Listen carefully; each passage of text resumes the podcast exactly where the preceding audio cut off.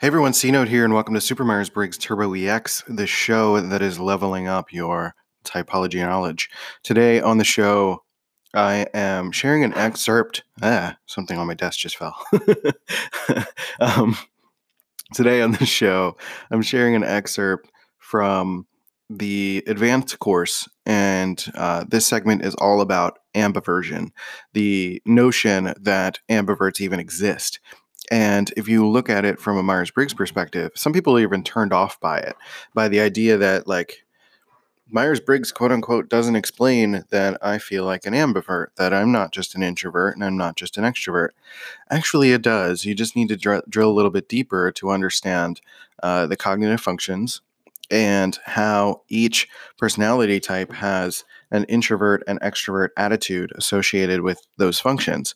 So, when you start to become a healthier version of yourself, you'll more likely feel like the common perception of an ambivert because of that, right? So that creates a confusion because the uh, technically it is or is not true. The uh, the idea that like an ambivert exists, ambiverts exist but not in the way that you think they do. So this is in an effort to explain all of that, and um, particularly if you're fairly new to Myers Briggs and understanding how the four letter code works in relation to cognitive functions and all of that stuff. Like, this is going to be a good episode for you to get into the uh, a little bit more of an advanced concept, which is the idea of ambiversion. So, this is available on the advanced course that I have.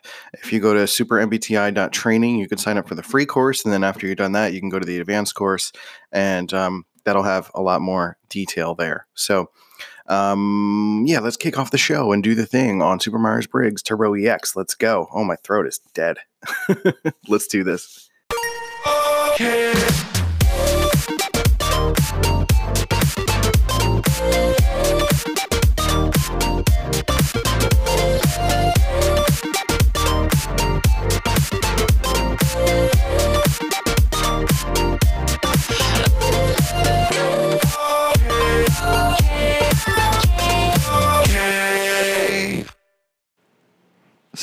I, started recording uh, a bunch of different episodes and or segments here, and I started thinking about this concept of ambiversion. So I kind of wanted to come back and and slot this in here and talk about people's perceptions of ambiverts and what that really means because it's something that Myers Briggs actually already covers. Uh, I had someone on Facebook recently post a thing saying that, you know, Myers Briggs is crap, blah, blah, blah. And I'm used to people saying that. That's fine. But um, somebody in the comments was saying that like I'm an introvert, but I feel like I'm very comfortable talking to people, so you know it must be garbage, um, which is wrong on its own to think, um, by the way. But um, this concept of being an ambivert is really interesting to discuss because ambiversion is is is kind of the place we want to get to. If you're doing everything you can to supplement your driver and secondary process which are introverted and extroverted traits, then you're feeling like you're maturing as a person and being able to more seamlessly work between those two types of thinking and being. So, introverts already on their own, because of the type of other uh, their secondary function may already naturally feel inclined to be like people focused or not people focused. And I guess I should start with saying first of all, we are all ambiverts in some sense or another. We can develop to be a little bit better at it, but in what we are naturally inclined because each of us have two extroverted functions and two introverted functions. And I'm going to go into that in far more detail in the cognitive functions course, which will be separate from this. But then I'll also talk about it in the intro to cognitive functions uh, section as well. And um, the the general idea is that we all have introverted and extroverted functions, and it can be very confusing because those first four letters that we see, whether you're an ENFP or an INTP or ISFJ, uh, those can be very confusing because it's labeling you as one or the other. But it's really a code. It is really a way of understanding because if you're an ENFP, you are leading with an extroverted function, but that FP is signifying that you are an introverted feeler. So that is your secondary function as an ENFP is introverted feeling. So Um, the the J, the judging type, is ENFJ. So ENFJs are going to be leading with an extroverted feeling process, and then they're going to have introverted intuition as their secondary uh, process. So again, it, it's just kind of these are just codes and ways to kind of lead into cognitive functions. But I think it's actually made things a little bit more confusing for people, assuming that they are stuck in one type or another. And the whole general point of Myers Briggs is to find a way to understand all of the functions and how each function works within you as an individual, and that you are not a person that is just one or the other function. You are not an intuitive or a sensor. You are an intuitive. You are a person who is focused on intuition, but still has sensing within your personality type. Everyone has all eight functions. So the idea here is to continue to think about that. The fact that you've got introverted intuition, but you've got an extroverted uh, intuition as well in some degree or another.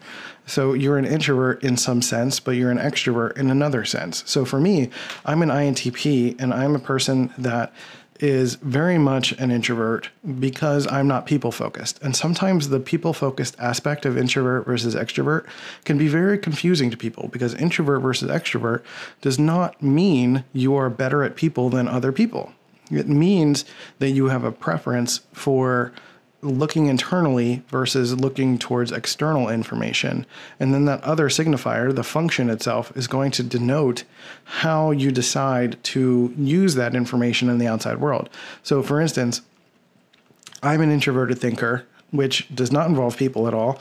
It is very much a solitary process. It involves objective thinking and, and it involves a, a bit of a subjective process as well. And I'm trying to do my best to think objectively, but uh, ultimately it is a subjective process that involves me taking all of the information that I've gathered from the world and creative creating reductive understandings of that. Um, and then, in order to gather new information from the world, I need to use extroverted intuition in order to gather new information and go out and play and do things. Both of those processes don't require people.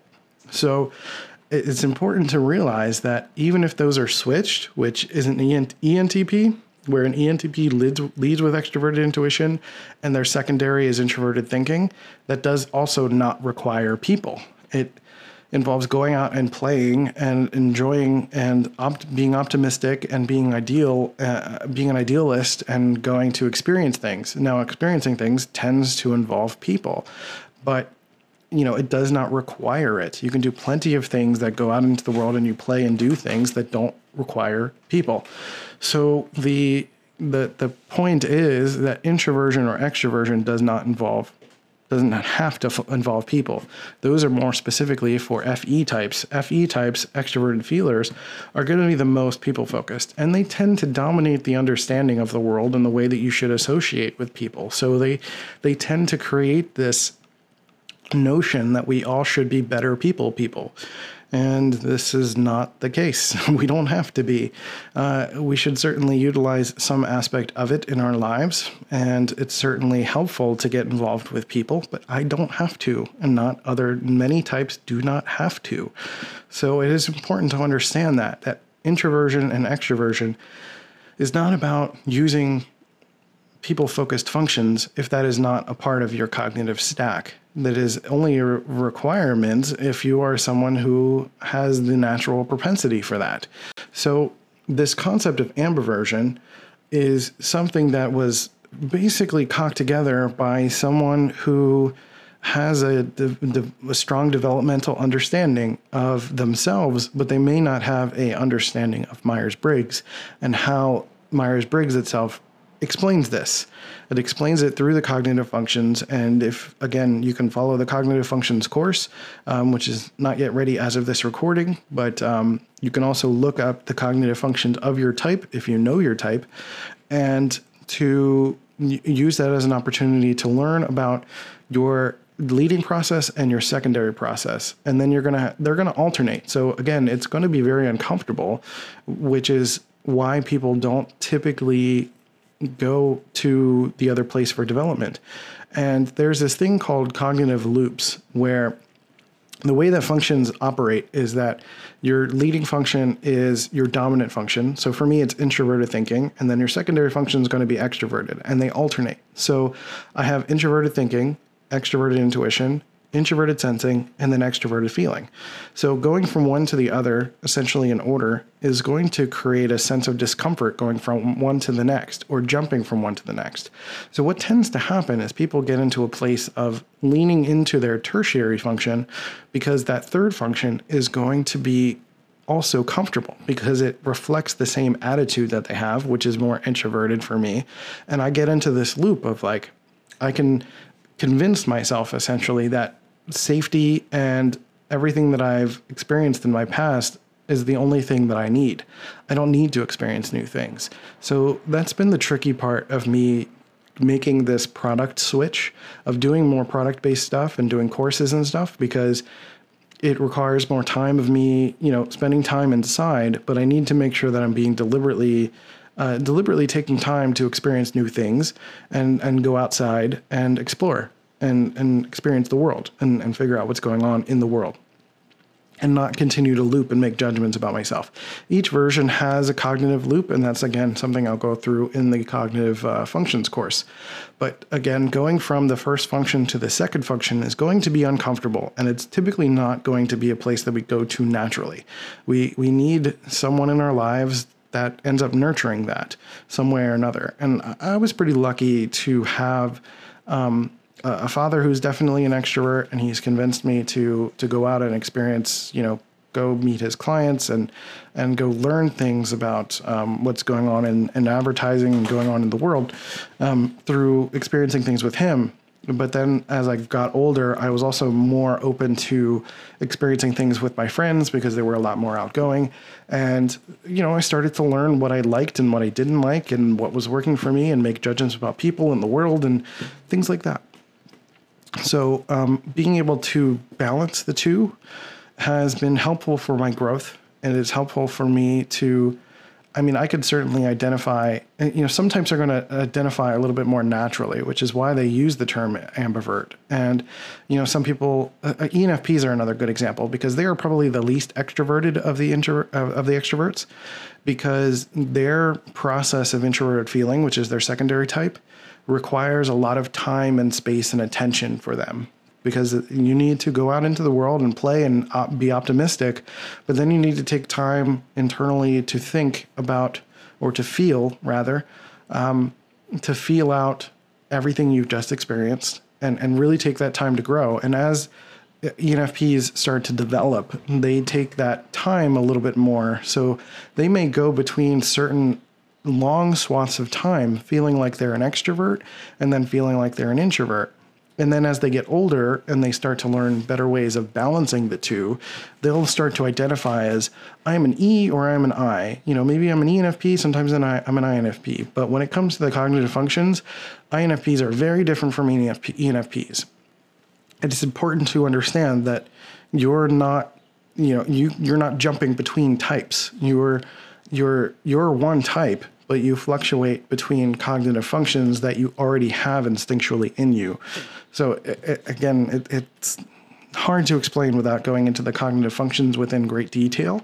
But the idea is that everyone has introvert and extrovert traits within us, and there is a willingness to grow, uh, a natural propensity to want to lean towards these things, especially especially understanding the fact that our driver, for me, introverted thinking, if I spend too much time in my extroverted thinking, as much as my capacity for introverted thinking is stronger than any other capacity for any function, um, I'm going to naturally start to feel like I need to use other things. I'm going to start to feel like I need to go outside. I need to go um, experience, play video games, something that I've done in my past, or I need to go be a little bit, gain affirmation from people and be thankful when I'm using my extroverted feeling. So um, sometimes when you brake capacity for that main driver. If you do not have a understanding of that secondary function of your extroverted function you're going to end up being taken over by your weaker functions and that's when stress creeps in uh, depression and it manifests in different ways. So um, that's basically what I'm getting at here is is is everyone instinctively at some point has to lean into or, or starts to feel like they need to lean into their secondary driver, whether or not they understand what that is. Um, and, and again, it manifests differently for different people. ISFJs, for example, are extroverted feelers um, in their secondary function, and the same with INFJs. And they feel this need to make sure that everyone's happy around them, to make sure their needs are met, but they are introverts. So there's this push and pull of like, I need time to myself but because I like people and I want to make sure people's needs are met, I kind of feel bad about needing time to myself. So it, there is this push and pull. And again, it starts with being honest with yourself and being real about your personality type because this is not something you're going to change. You can certainly develop a skill in one area or another, but to understand more about who you are and be able to make adjustments around that and support your strengths will allow you to continue to grow as a person and kind of move away from this idea of ambiversion because it's not a thing. It's it's just not. so um, that's all I wanted to talk about when it comes to ambiversion. Hey, thanks for listening to Super Myers Briggs Turbo EX. We're going to help you with Myers Briggs and all that fun stuff. And uh, if you want to jump straight into the advanced course, go to supermbti.training. If you want to check out my other shows, go to dopamine.life for mental, my mental health podcast. And you can go to cnote.show to check out the media podcast. So if you love this show, go to anchor.fm slash supermbti and leave some love, leave a review, share it with your friends, all that good stuff. And uh, most of all, thank you. Thank you for listening to Super Myers Briggs Turbo EX.